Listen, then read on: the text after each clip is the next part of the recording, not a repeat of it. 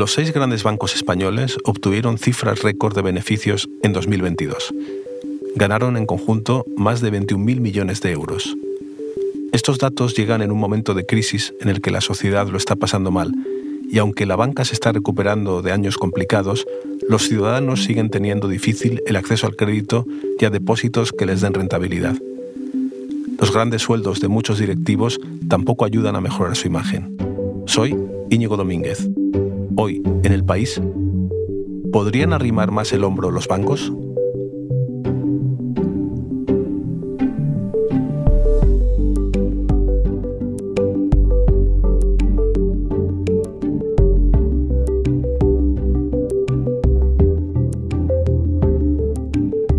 Hola Hugo, ¿cómo estás? Muy bien, encantado de estar aquí. Hugo Gutiérrez es mi compañero de economía, eh, el periodista que hace la información sobre banca.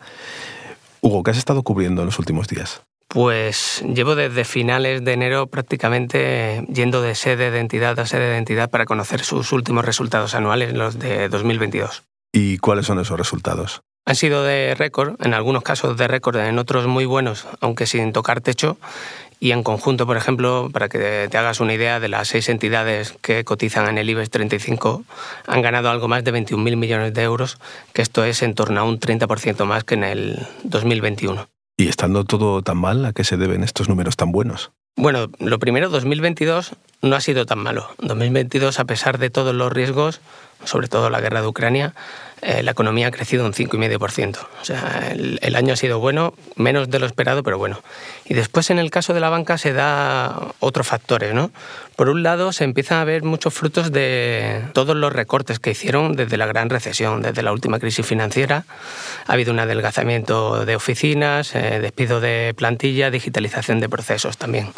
Y luego hay que sumarle el viento de cola que tiene del Banco Central Europeo que desde julio comenzó con las subidas de tipos de interés para combatir la inflación y eso para la banca tiene un efecto positivo porque al final lo que hace es engordar sus ingresos. Esto ya se ha empezado a ver, de hecho, en sus cuentas en el último tercio del año, solo en el último tercio, que es cuando se han actualizado hipotecas al nuevo precio del dinero.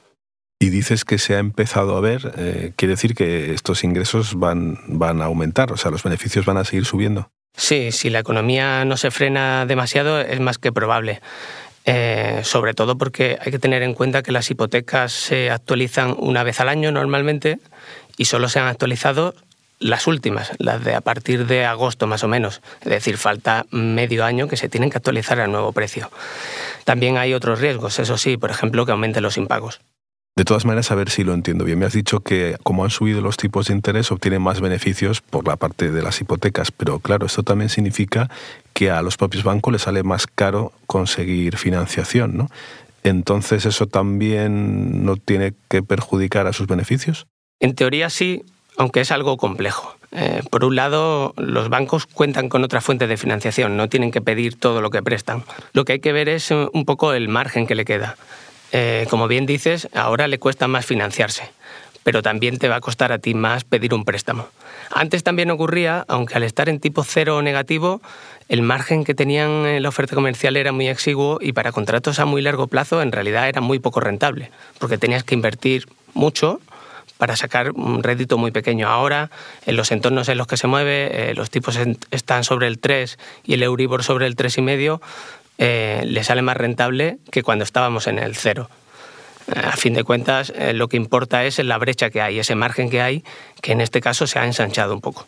Bueno, siguiendo con este razonamiento, si los tipos de interés también tan altos, si yo en vez de pedir un préstamo o una hipoteca, lo que quiero hacer es un depósito, mm, dar dinero al banco, prestárselo, también ellos me deberían dar más dinero, pero no, no es así, ¿no? Eh, la verdad es que ese es el debe del sector por el momento en España, que está además remunerando menos que en Europa.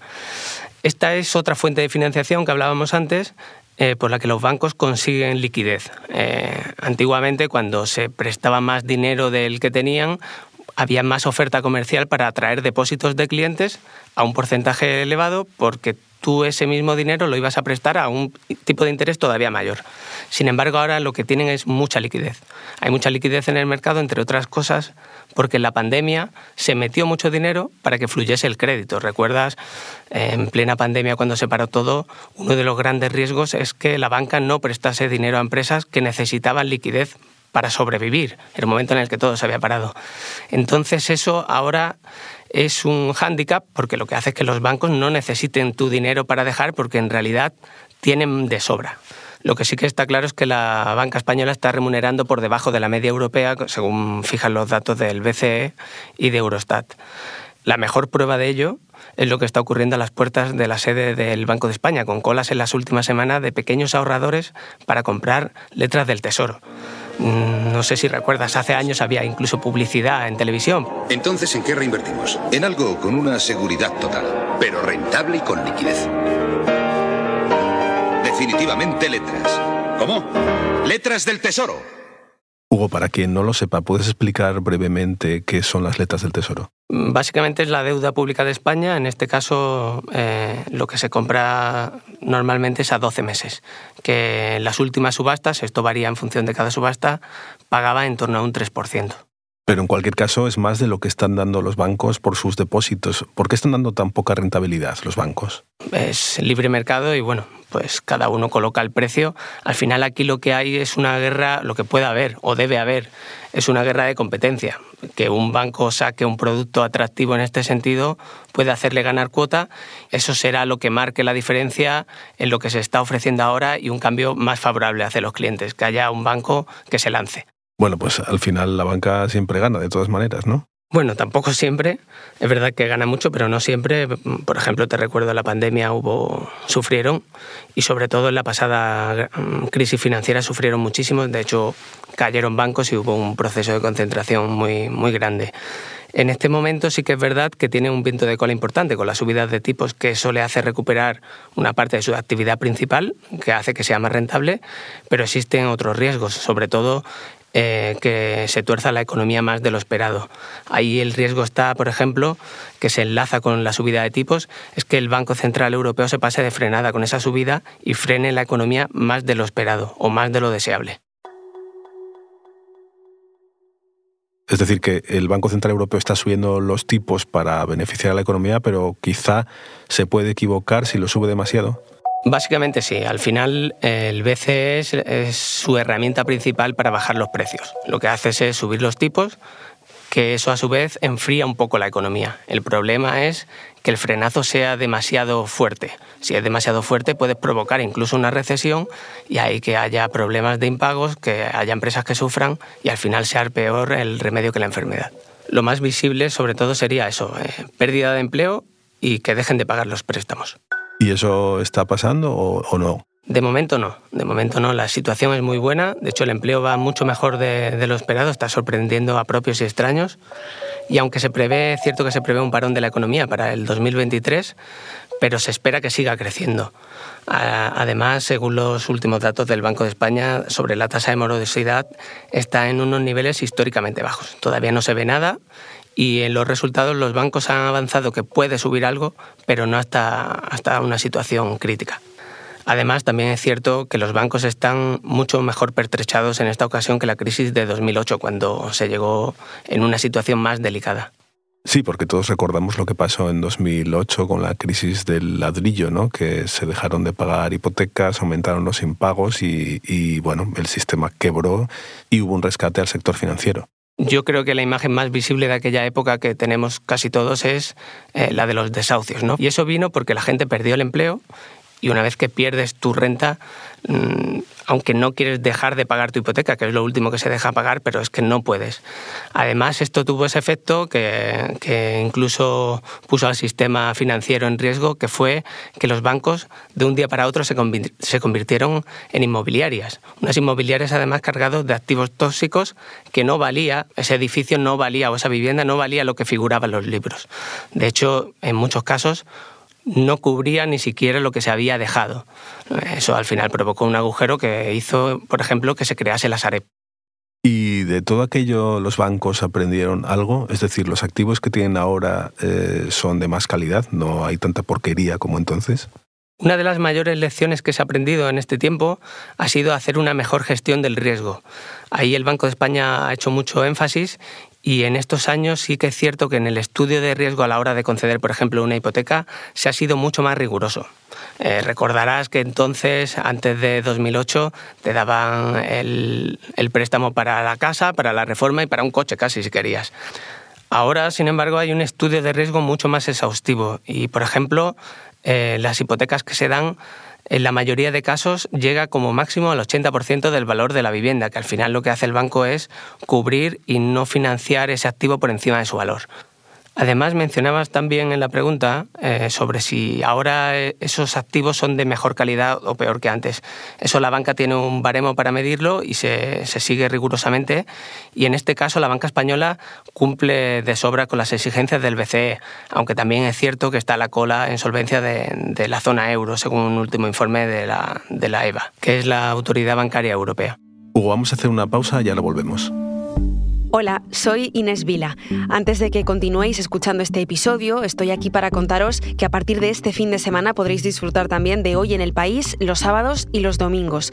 Porque nos escucháis y siempre tenéis ganas de más, tendréis nuevos episodios gracias a nuestra colaboración con Podimo, la aplicación de podcast y audiolibros.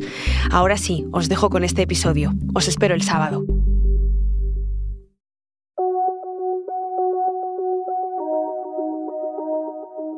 Hugo, con todo esto que me estás contando, entiendo que los bancos españoles son rentables, ¿no? Hombre, visto los resultados, a ver quién dice que no. Eh, aunque hay matices, ¿no? A nivel grupo está claro que sí que lo son. ¿Cómo que a nivel grupo? Claro, a nivel grupo porque en el caso español hay dos bancos muy grandes que la mayoría de su negocio está en el extranjero. El BBVA, por ejemplo, el 60% de sus beneficios viene de México y el Santander entre Brasil, Estados Unidos y Reino Unido más de lo mismo. Sin embargo, eh, como han dicho los resultados, a nivel eh, del mercado español no, son, no cubren el coste de capital, que es algo complejo, pero bueno, lo podríamos resumir eh, si por cada 100 euros que ese banco tiene que invertir, qué beneficios sacan de ello. ¿no? El Banco de España calcula que tienen que estar en torno al 10% para que sean rentables. Y sin embargo en España no llegan a ese 10%, se quedan algo por debajo. Por eso inciden eh, en que en España tienen que mejorar todavía esa rentabilidad para ser, para ser atractivos para los inversores. Claro, esto es muy chocante porque los datos nos dicen que pensamos que se están forrando, pero luego en realidad no están tan bien las cosas. Están bien, están mucho mejor que antes y de hecho han recuperado niveles de, de precrisis financiera del, del, 2008, pero todavía falta por recuperar muchos ingresos. En, en España, en el caso español solo, por ejemplo, de la subida de tipos. El Euribor ha subido desde verano y hay muchas hipotecas, como hemos mencionado antes, que tienen que actualizarse a su precio, al precio del dinero actual. Y esto para la banca es un aumento de sus ingresos, sobre todo, como hemos hablado, porque por los depósitos no se está subiendo al mismo ritmo. Y entonces estos beneficios tan buenos que, que están teniendo, ¿a qué los están dedicando? Pues los supervisores lo que piden sobre todo es prudencia por lo que hemos hablado, por si aumentan los impagos, porque la economía empeore, y que se dedique una parte de estos beneficios al capital, a mejorarlo. Eh, pero los bancos al final también son cotizadas y necesitan del beneplácito del mercado y por ello reparten una buena parte entre los accionistas, ya sea a través de dividendo o recompra de acciones. Eh, y por otro lado, hay una, una, cuestión que les hace también empeorar su imagen. La reputación de la banca ya quedó muy tocada en la pasada crisis y ahora vuelve a estar en entredicho, entre otras cosas porque coinciden estos resultados estratosféricos con una sociedad que lo está pasando mal y que pierde poder adquisitivo. Sí, eso es lo que te iba a decir y por eso estamos hablando de esto, ¿no? Porque da un poco de mala imagen ver mm, estos beneficios cuando la sociedad está sufriendo y también algo muy particular que son los sueldos que tienen grandes ejecutivos de la banca. Sí, la verdad es que el, eh, el timing es el peor posible es muy inoportuno. De hecho, hay de la Autoridad Bancaria Europea hay un informe con datos de 2021 en el que aparece que los banqueros en España están entre los que más ganan de Europa y ya hay de hecho 221 que ganan más de un millón de euros en el país. Eh, de media además también está por encima de, la media europea y si nos vamos a la cúspide, entre los seis altos ejecutivos que ganaron más de 10 millones, tres de ellos estaban en España. Sí, claro, cosas como esta alimentan el rencor social y bueno, el propio gobierno, la ministra de Economía Nadia Calviño, ha dicho que los bancos tienen que arrimar el hombro. Igual que el Estado ha movilizado 45.000 millones de euros para ayudar a las empresas, ayudar a las familias, eh, a, capear de la mejor forma posible el impacto de la guerra, pues también las entidades financieras tienen que ayudar. Sí, y además tampoco hay que obviar que, que hemos entrado en un año electoral, ¿no? En mayo habrá locales y autonómicas y para final de año se prevé que las generales y eso influye, por ejemplo, en la salida de nuevas propuestas como el tope a las hipotecas que también dijo la vicepresidenta Yolanda Díaz. Toca congelar hipotecas y moderar los beneficios extremos de la gran banca para que ganemos todos y todas. Eh, después, por otro lado, eh, yo creo que el debate político viene ya recalentado, podríamos decir, eh, por todo lo que surgió alrededor del impuesto extraordinario a la banca. El sector se opuso desde el inicio. Creo que es muy contraproducente que en estas circunstancias se le pida al sector esfuerzos extraordinarios en forma de impuestos o requerimientos de diverso tipo que puedan incidir en su rentabilidad. Y eso mucha gente mm, yo creo que no lo entiende, más si cabe cuando, mientras que criticas tener que pagar una parte por tu negocio en España, consigues estos resultados históricos. Es algo que la gente no termina de entender y también explica en parte cómo en, estas presentaciones de resultados cuando se podía presumir mucho de esos números, la mayoría de bancos han preferido no sacar pecho porque no querían entrar en, ese, en esa guerra política.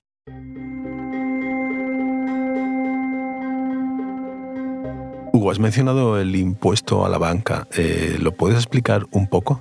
El impuesto a la banca eh, lo anunció el gobierno en julio y para el sector financiero supone el pago de 1.500 millones anuales durante dos ejercicios, durante este 2023 y 2024, aunque respecto a las cifras de los, de los años anteriores. Eh, la justificación del Gobierno es que de esta forma eh, se va a poder sufragar parte de las medidas antiinflación ¿no? que se anunciaron desde entonces y lo justifica por, eh, por, los ingresos extraordinarios que van a tener por la subida de tipos, que entiende el gobierno que va a haber una especie de beneficios caídos del cielo, como se hablaba de las energéticas, aunque esta justificación en ningún momento la ha compartido la banca y la, ha luchado, y de hecho eh, se prevé que haya batalla judicial sobre este impuesto. En la ley, además, se contempla que los bancos no puedan repercutir este coste en el precio, en la oferta comercial a los clientes, aunque sobre esto también hay mucha polémica al respecto, porque en Europa hubo un dictamen, por ejemplo, del BCE que decía que se debería de poder repercutir de alguna forma para no perjudicar el crédito. Hugo, muchas gracias por explicarme estas cosas tan complicadas de los bancos que siempre me cuesta entender. Y quién sabe, a lo mejor el año que viene nos volvemos a ver porque han ganado más todavía. Bueno, habrá que ver. Si eso ocurre, encantado de volver por aquí.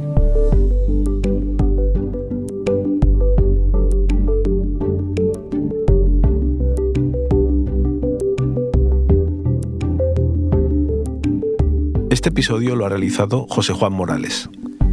La grabación en estudios de Nacho Taboada y el diseño de sonido de Nicolás Chabertidis.